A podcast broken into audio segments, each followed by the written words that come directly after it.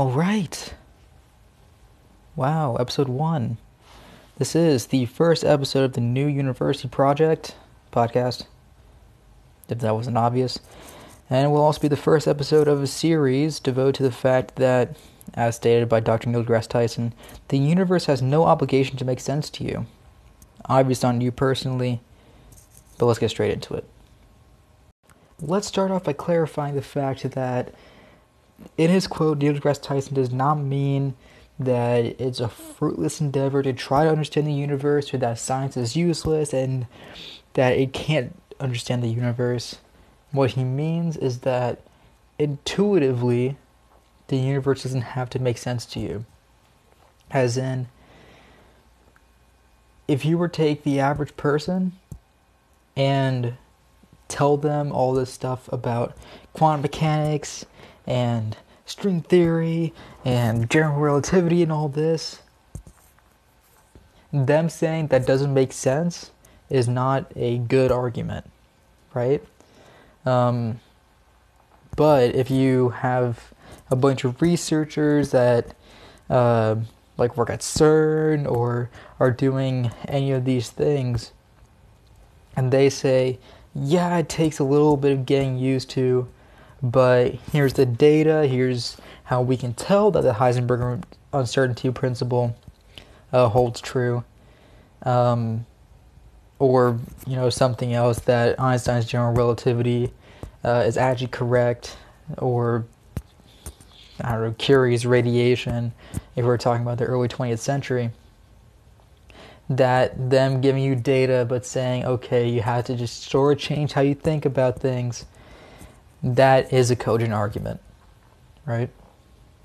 So, Dr. Tyson does not mean that anyone's stupid or that it's not useful to go into science or anything like that. He just means that sometimes you have change the way you think when it comes to the more, um, let's say, exotic of uh, the physical processes. All right, uh, with that out of the way, let's go into a quick introduction to quantum mechanics because I'm going to be using quantum mechanics uh, throughout this series um, to drive home the fact that uh, intuition at our sort of macro scale, uh, looking at cars and baseballs and houses and mountains and the earth and all this, it doesn't really uh, translate to a lot of, as I said before, the more you know exotic physical phenomena. So quantum mechanics, it's a a little bit of a buzzword. People just sort of throw it around like according to quantum mechanics, this or there's no way you're quantum physicist because I don't know, like it, it's a measure of intelligence or something. It's like it's like saying that you're a rocket scientist before. Like, oh, I'm not, I, I ain't no rocket scientist or anything like that. So quantum mechanics is pretty much the study of the very, very, very, very, very incredibly small.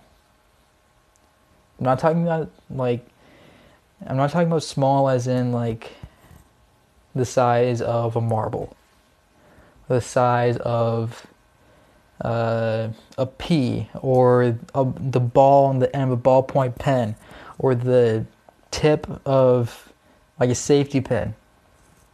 Not talking about that small. We're talking about things way, way, way smaller on the scale of atoms, right? And for some processes, we even go smaller than the atom. We go to electrons, we go to protons, we go to neutrons, we go to quarks, which is, um, I mean, quarks are like a, a different type of exotic particle. We go to muons, another type of exotic particle, leptons. So, the why is it very small? Why am I using that as an example of something that's not super intuitive? Well, let, let's take it step by step.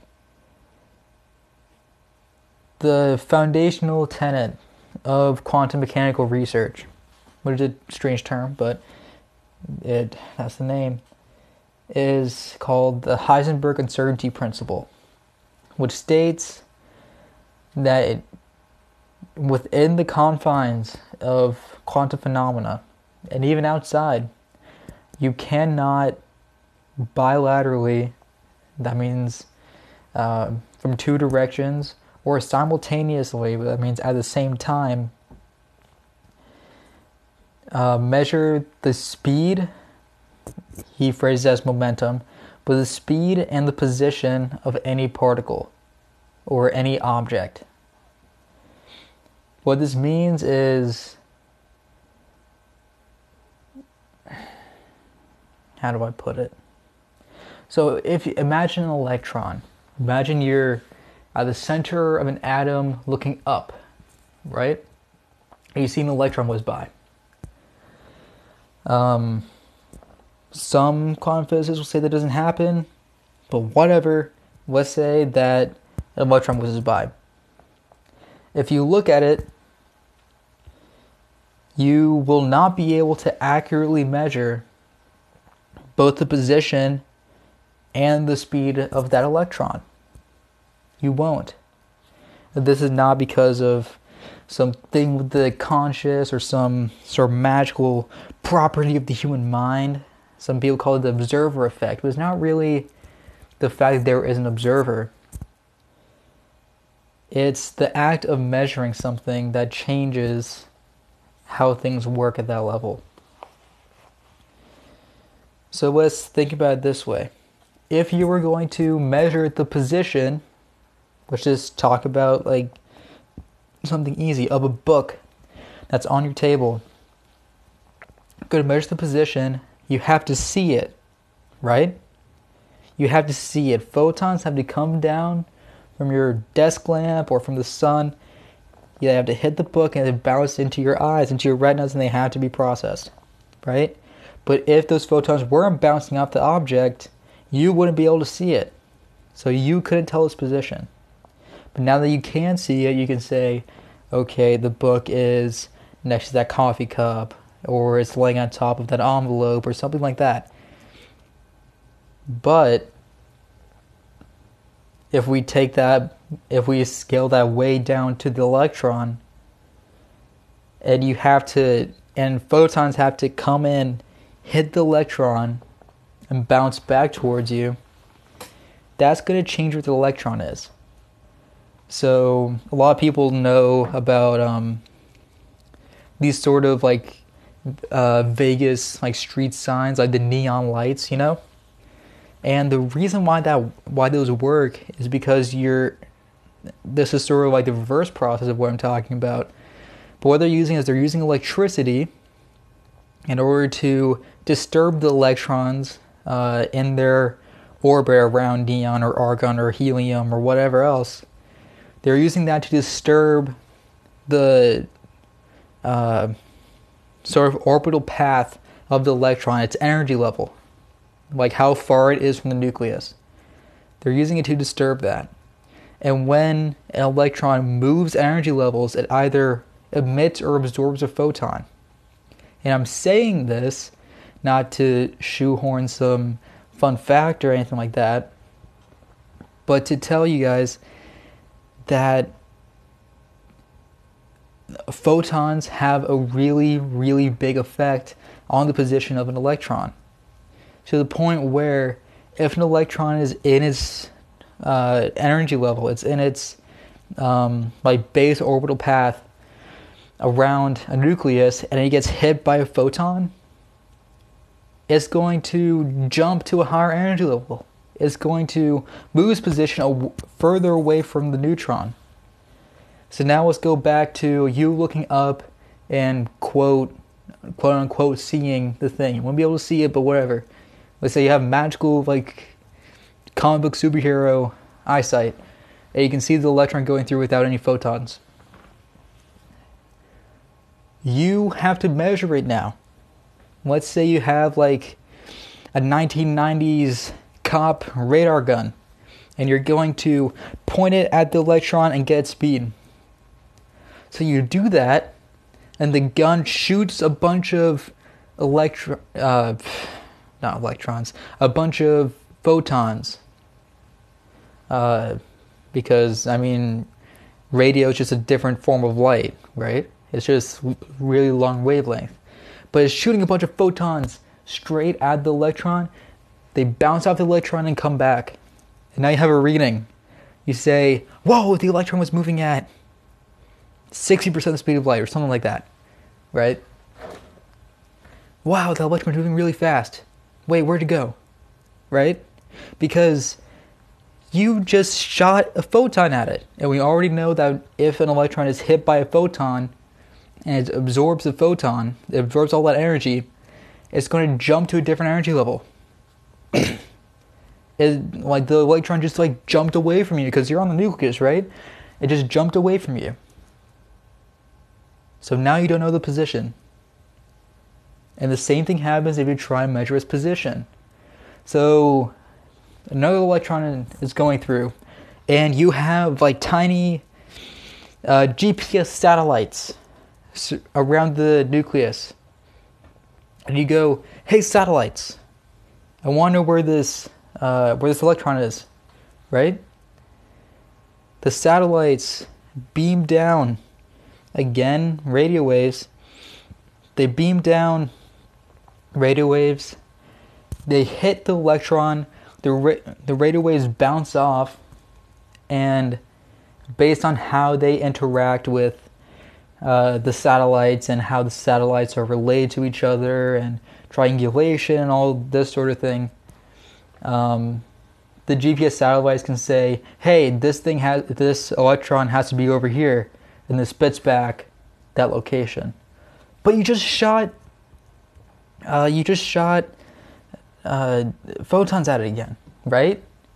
It's hit by photons, tons of them. Well, in our case, it'll only be one, but whatever. It, it's hit by a photon and it absorbs it, right? Now it jumps again. So, first, your position thing may not even be accurate, but now it's in a different place. It's at a higher energy level. So, how do you know how fast that electron's moving? You can't, because you can't test both at the same time.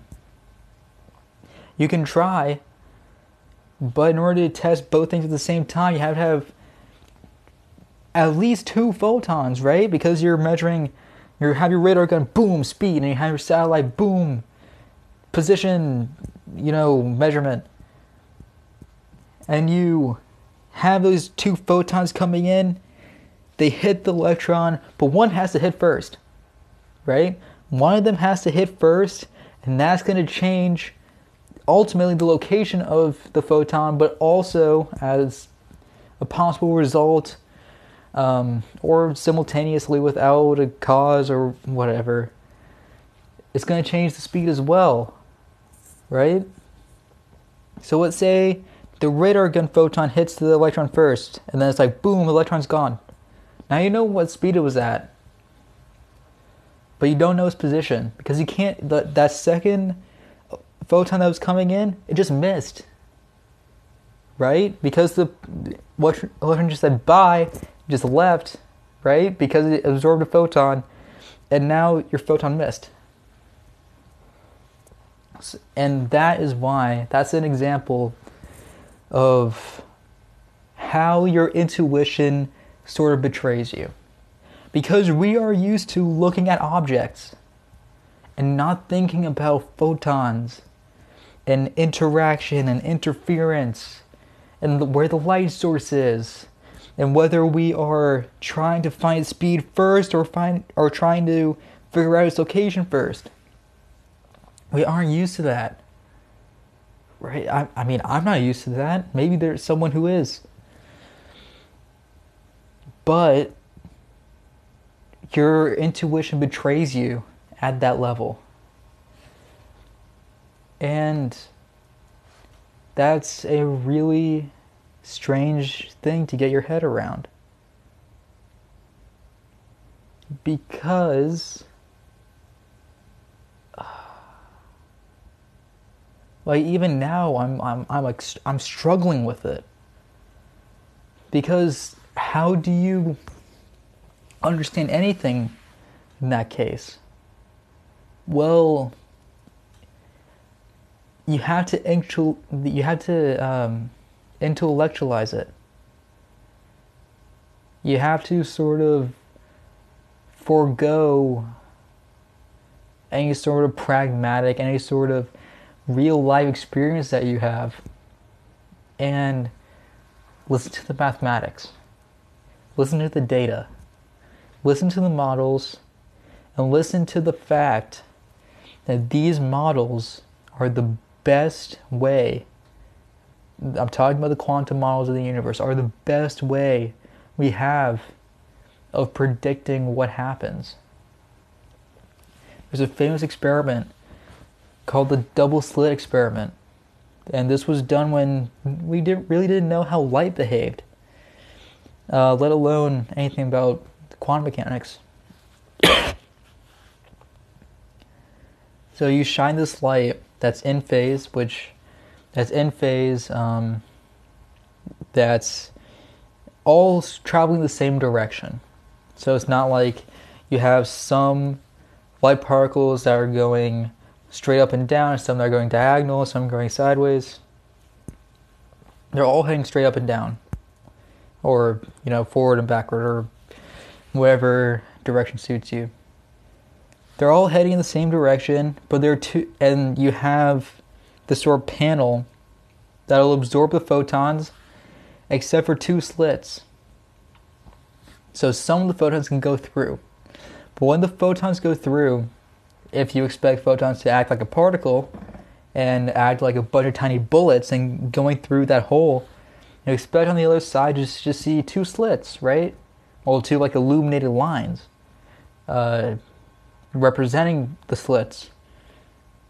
But that doesn't happen. You get this wide spec. You get this fantastic spectrum of these dots, and they go all the way from like like if this if the slit is like one centimeter wide they're coming they they're going from like five centimeters to the left and five centimeters to the right and there's a spectrum of dots of dots between those two lines. And you can't and even in that spectrum you can't tell that there were two slits. You can't look at those at that series of dots and see two slits anywhere. Because what they found was when the light passed through the slits it came out in phase but it started to act like a wave started to act like ripples on the pond where the waves would intersect and where the crests of the waves, the tops of the waves, where they intersected, you get constructive interference. You get a you get a brighter spot on on the wall, right? On where on like behind where the slits are. You get a bright spot. And where you had a high point and a low point in the waves and when those combined, they canceled out. So you got a dark spot. And because of that, you got light, dark, light, dark, light, dark. And you got the spectrum. It just blew people's mind. Because until then, there was like massive debate about is it a particle? Is it a wave? And this one was like, I, I mean, it, it looks like a wave, guys. But then there were other ones where it looked like a particle. Because, for instance, if you shine light around a corner, it's not going to act like sound and bounce off the walls on the other side and go down. Well, it does a little bit through reflection, but it's not going to bounce off in this sort of echoing like din that you get in some places with sound, right? So people were like, no, it has to act like a particle. So people were like, no, it has to act like a wave. And this experiment, this double slit experiment, showed, whoa, it acts like a wave, but not only does it act like a wave, it acts like a wave in this really specific way. In this way where it interacts with itself, right? And that could be why at the beginning of the 20th century we saw such a massive, dare I say, explosion in quantum mechanics, in the study of the very, very small. Because we didn't know what was going on. We didn't know. And I'm guessing that most people listening uh, have seen those, that sort of like middle school, high school textbook model of an atom where you have neutrons and protons in the middle, right, in the nucleus, and you have electrons going around. They're sort of like these billiard ball, just they're spheres, and they're just like orbiting around all of this. They tried the same double slit experiment with electrons, and they got the same result. The same result. They got this, these interference patterns on the wall, these light, dark, light, dark, light, dark spots. And that's crazy. That is so strange because even when you're talking about like electrical engineering, as it is now, we treat electrons as particles. And for the past 60 years, past 70 years, past 100 years, it's worked fine. It's worked okay. I mean, we built like these massive cities and these massive electrical grids and computers and spaceships and just everything. It's all modern technology off the assumption, by and large, that electrons are particles. And it's worked.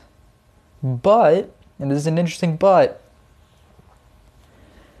now we're hitting a we're, we're getting into a problem because excuse me these chips that they're using for CPUs and GPUs, um, like graphics cards and that sort of thing. These transistors, the transistors on the chips, are getting so incredibly small. Transistors just think of it as like a lever, right? If you apply a current to the transistor, electricity can go through, and if you don't apply electricity, electricity can go through. So, based on that, that's how you interpret data. Just a bunch of on off switches, zeros and ones, right? But these transistors are getting so incredibly small that you can't contain the electrons. Imagine the electrons in this box. The box is getting so small that the electron's wave nature, the their wave properties that led to that interference pattern that they found in the electron double slit experiment. Those wave properties mean that the electron can get out. It can get out of its box. If it can get out of the box, that means it can always the transistor can always be on, which makes the transistor useless.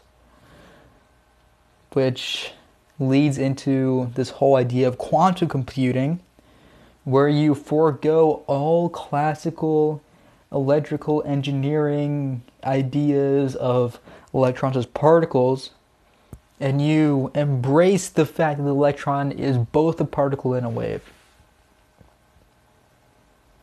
Even in those top professional fields, there are issues with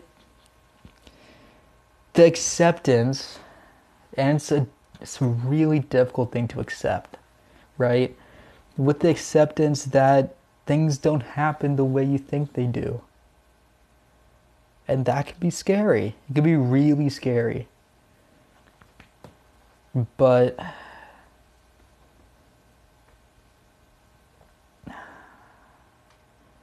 like imagine how people felt when they first heard that the earth went around the sun and wasn't the other way around. And they're like, wait a second. Wait, what? Wait. hold on, the Earth isn't the center of the universe? Wait, then what does that make us? What does that make humans? They had all of these like moral questions about humans' place in the universe and all this. And the Catholic Church famously imprisoned Galileo and persecuted Copernicus and did all of these horrible, horrible things because at the time, that I'm not saying this is the same thing as the Catholic Church now, I'm not going to go on to a rant about that. The Catholic Church at the time, they were heliocentrists. Helio meaning sun, centrist being uh, think that the center of the universe. So, wait, did I say heliocentric? No, they were they were they were geocentrists. They were they thought that Earth was in the center, and Copernicus and Galileo were heliocentrists. Some podcast guys, it can be kind of informal, but yeah, that's crazy, right? Because all of a sudden, I mean, this is how ways have always been. But to someone who's sitting on the side and just is presented with data, who who is given a telescope and is asked is asked to look at like Jupiter and Mars and Venus and look at how they're passing through the sky and see that the earth is not the center that they're that all those planets are actually revolving around the sun that the earth is revolving around the sun as well it seems sort of like you move the earth the earth used to be the center but now those people they just switched its place with the sun right it's, it's so sudden and you have to realize this is the way things have always been. It's the way things have always been.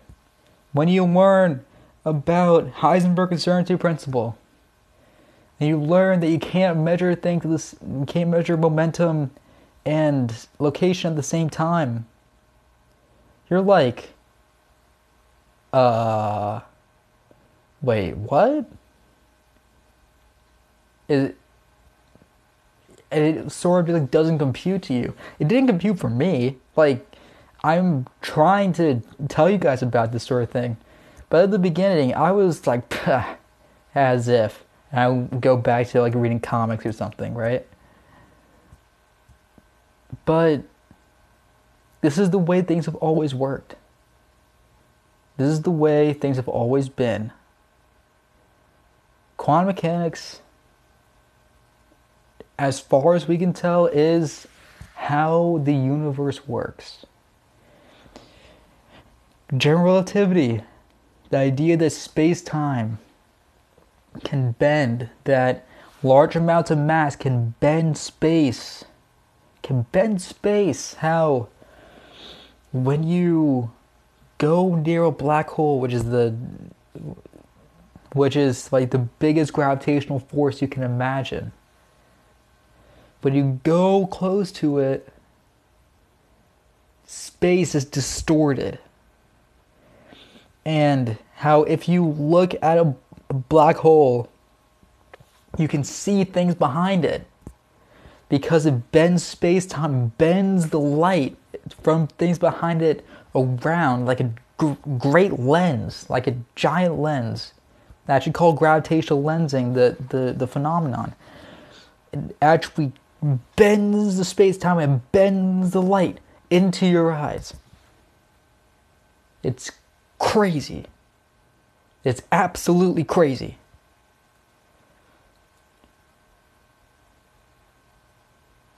And the idea that even that even like that the earth rotates right? Because as far as far as anyone can tell, there's no every all civilizations, every single civilization up until the Greeks and the Romans, um, they thought that the earth was there and that the sky was some other thing and the sky moved. The sky moved around the earth and the earth was stationary. But that we found wasn't true. Because we could look at the stars, and if we assume that those stars were distinct points of light, they weren't part of a grand celestial sphere or anything, that they were distinct points of light, and that we could use those points sort of to frame our location and try to figure out what the Earth's spin would look like if the celestial sphere was actually stationary, what the Earth's spin would look like in order to give us a sort of illusion. And we found that, and we found that the Earth is on an angle. It's on a 20 something degree angle, right? The, the axis isn't straight up and down with the uh, plane of the solar system. It's at like a 20 something degree angle and we're spinning. But the spin, it, we also like sort of wobble. We have oscillations. And the, at the time, those oscillations weren't. I'm not. I'm not saying that we had everything perfect, but the oscillations were not accounted for. But everything else was accounted for in the models. The models of the Mavericks, the Mavericks who were on the edge of what we knew. And they said, "Hey guys, I think that the Earth rotates," and they were they were shouted at for it, and they were ostracized for it. And then they found the data. They showed it to the people. It didn't make sense. It doesn't make sense. And now we know the Earth rotates, and we can send satellites up. And the satellites can look back and you can see the Earth's rotation. There are geocent there are like satellites. I know Japan has one. I know that China has one. I think America just set one up. Oh, these satellites that have the entire Earth in frame, and you can see the rotation. oh, my throat. Can you can see the rotation. It's crazy. So I sort of went on on a rambling streak there about like different things that are, you know, kind of unintuitive. But yeah, like these things are these things have always happened. And we cannot say that we're 100% right about any of them. I mean, we thought we were 100% right with geocentrism, and then, like, this maverick guy, Nick Copernicus, came out and he was like, hey guys, these things don't jive, they don't work, it doesn't match up. Then he was, I think, ultimately killed for it. Don't quote me on that. And then Galileo was like, guys, this guy's right. That Copernicus guy that you possibly killed, he's, he's right. And then he was put under house arrest and asked to take his word back. So we can't say that we're 100% right. But people cannot say that, oh, I think the universe should work this way and use that as an argument against data. You can't you, that that just doesn't work because now you can do that with anything. You do that with climate change.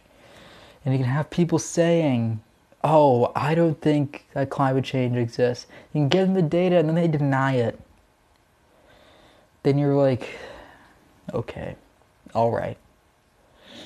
You do you, bud." You you I'll talk to you.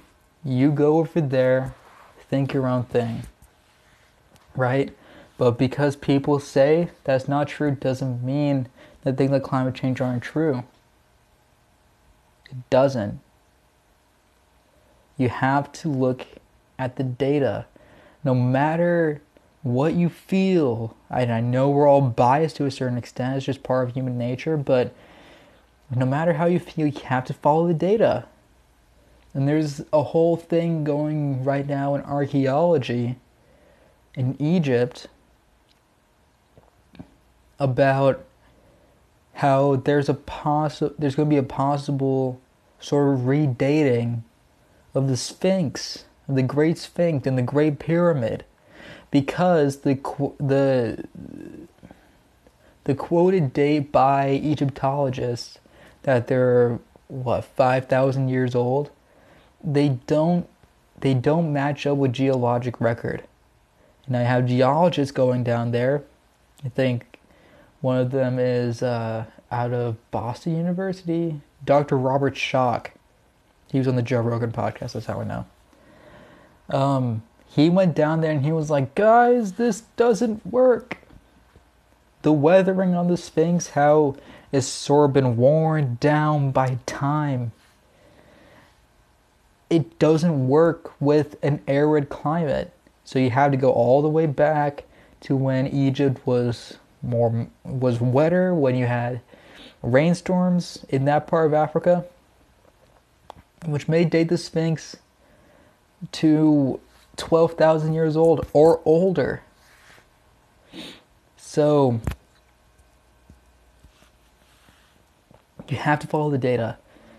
And as far as the Sphinx, like, I mean, I before I saw this podcast and before I read up on other people who were looking into this sort of thing and, and read up a little bit on it, I did. I I was like, okay, guys, this this Sphinx is five thousand years old. That that's what it is. And I looked at photographs of it, and I was like, wow, that's a lot of weathering for and sand. But I guess five thousand years will do it for you. But then this this guy, Dr. Schoch, he went in, he followed the data, and he's like, guys, you're wrong. He would go to Egyptology, and he's like, you are wrong. This doesn't work. You have, in order to get to the truth, there's only one way. There's only one way to get there, and that is to take data, take observations that you have not re- not like real life observations like oh i saw this happen at the grocery store. You have to have experimental observations or natural observations certain biology and all that. You have to have observations of a thing. You have to have a lot of them. You have to have so many observations that from those observations you can make a conclusion. You can draw a conclusion from the observation and this is the reasoning is called induction right? We've all heard of deduction like sherlock holmes like deductive reasoning where you look at a guy and in i don't know half a minute you can figure out you know that that like he's a widow who's also a lawyer. He's been out of the country for three weeks and he likes italian champagne. You can like pull a sherlock on that through deduction even though I mean he calls deduction, but it's actually induction. Deduction is saying I have this grand idea for how things work and I'm going to use it to explain phenomena. So a deductive a way to deduct um, like classically would be okay, I have this idea that all spoons are made of metal. So if I see a spoon, I know it's made of metal. I mean, it's reasonable, right? But what if you see a plastic spoon? Now your reasoning shuts down. Because you say, no, the spoon is metal. Because I have this idea that's correct and I know that it's metal. But then you can take it and make observations about it. It's like, wait, that seems a little bit too bendy for for for a metal spoon, and it's like, well, if I heat it up, it melts, but it's like way lower than like metal, the me- melting temperature of metal. It's like, wait a second. If I if I take it, I can I can take a, a metal a metal knife. I can cut it, and like you should be able to like cut metal with with metal, right? And this isn't even a like a high quality knife. Like I, I can I can cut it. And you make all these observations. You're like, guys, this this there's no way this is metal. And you take that data and you go up to the guy who made this deductive, uh, this deductive reason for why the spoon's actually metal, and you say, and you say, okay, uh, this isn't metal, and here's why. Boom, boom, boom, boom, boom. And now that person has to change his mind because there's an exception to his rule. If there's an exception to his rule, you have to change the rule. That's a, that's at least how science works. You can't if he there's a, if there's an exception to a law, then you have problems. And that was another rant. That that shouldn't have happened. That shouldn't well, whatever. Whatever. It's more time. But yeah, you hit just whatever it is. And again, no matter how many times I say it, people are still gonna be triggered by Dr. Neil deGrasse Tyson. They're to be triggered by him because he said the quote to start this episode. He said, "The universe has no obligation to make sense to you." Which means it doesn't have to match your already held beliefs about how the universe works. It doesn't have to match them. But if you take data and you take hundreds and thousands of observations and you pull from them and you say, this is a conclusion about the universe, now you have progress. And now you have a discovery, and now you have a paradigm in which to work technology, and now you have quantum computing. And now you have new ways of generating electricity, and you have new ways to, of communicating and have all this technology that comes out of your inductive reasoning. So, if there is a point to this podcast, and I hope there is, but I may not have made it, you have to inductively reason. You have to look at things and I'm talking about science here, right? Because doing this in other fields may not work because there's just too, there's just too much to get around. Like international relations, like taking exceptions and making them the rule. Like, do you really want that? Like, do you really want like if there's in a neighborhood if um if theft is rampant, should you say that the that society leads to theft? Should you say that or should you be like no, society should be perfect and we want no theft? And then act upon that. Maybe that's a better thing, a, a better strategy to do things in the social sphere. But in the sciences and in logic and in reasoning and in holding beliefs about how things work, about how physical phenomena work, about how systems interact, you have to look at everything. You have to look at everything, everything you can at least, and pull a conclusion from there rather than having a conclusion in your head already and making and and justifying the observations in that model, right? You take data and make a model out of it. You don't have a model, you don't make up a model and justify data that way. You can have a model based on data and new data may match up with it, but you shouldn't have this pre prescribed model of reality and have to make like logical fallacies and all this uh, in order to say in order to make certain observations work or dispel those observations altogether right? And uh, yeah that's did i just make a point? Wow first episode i've made a point wow that's amazing. Anyways but yeah that's my point. And this is another neil tyson quote actually. Um, which sort of works in conjunction, and it's that the cool thing with science, and I'll expand this, the cool thing with logical pursuits in general, and especially science, because science is a study of natural world, is that it's true, however it is, whether or not you believe in it.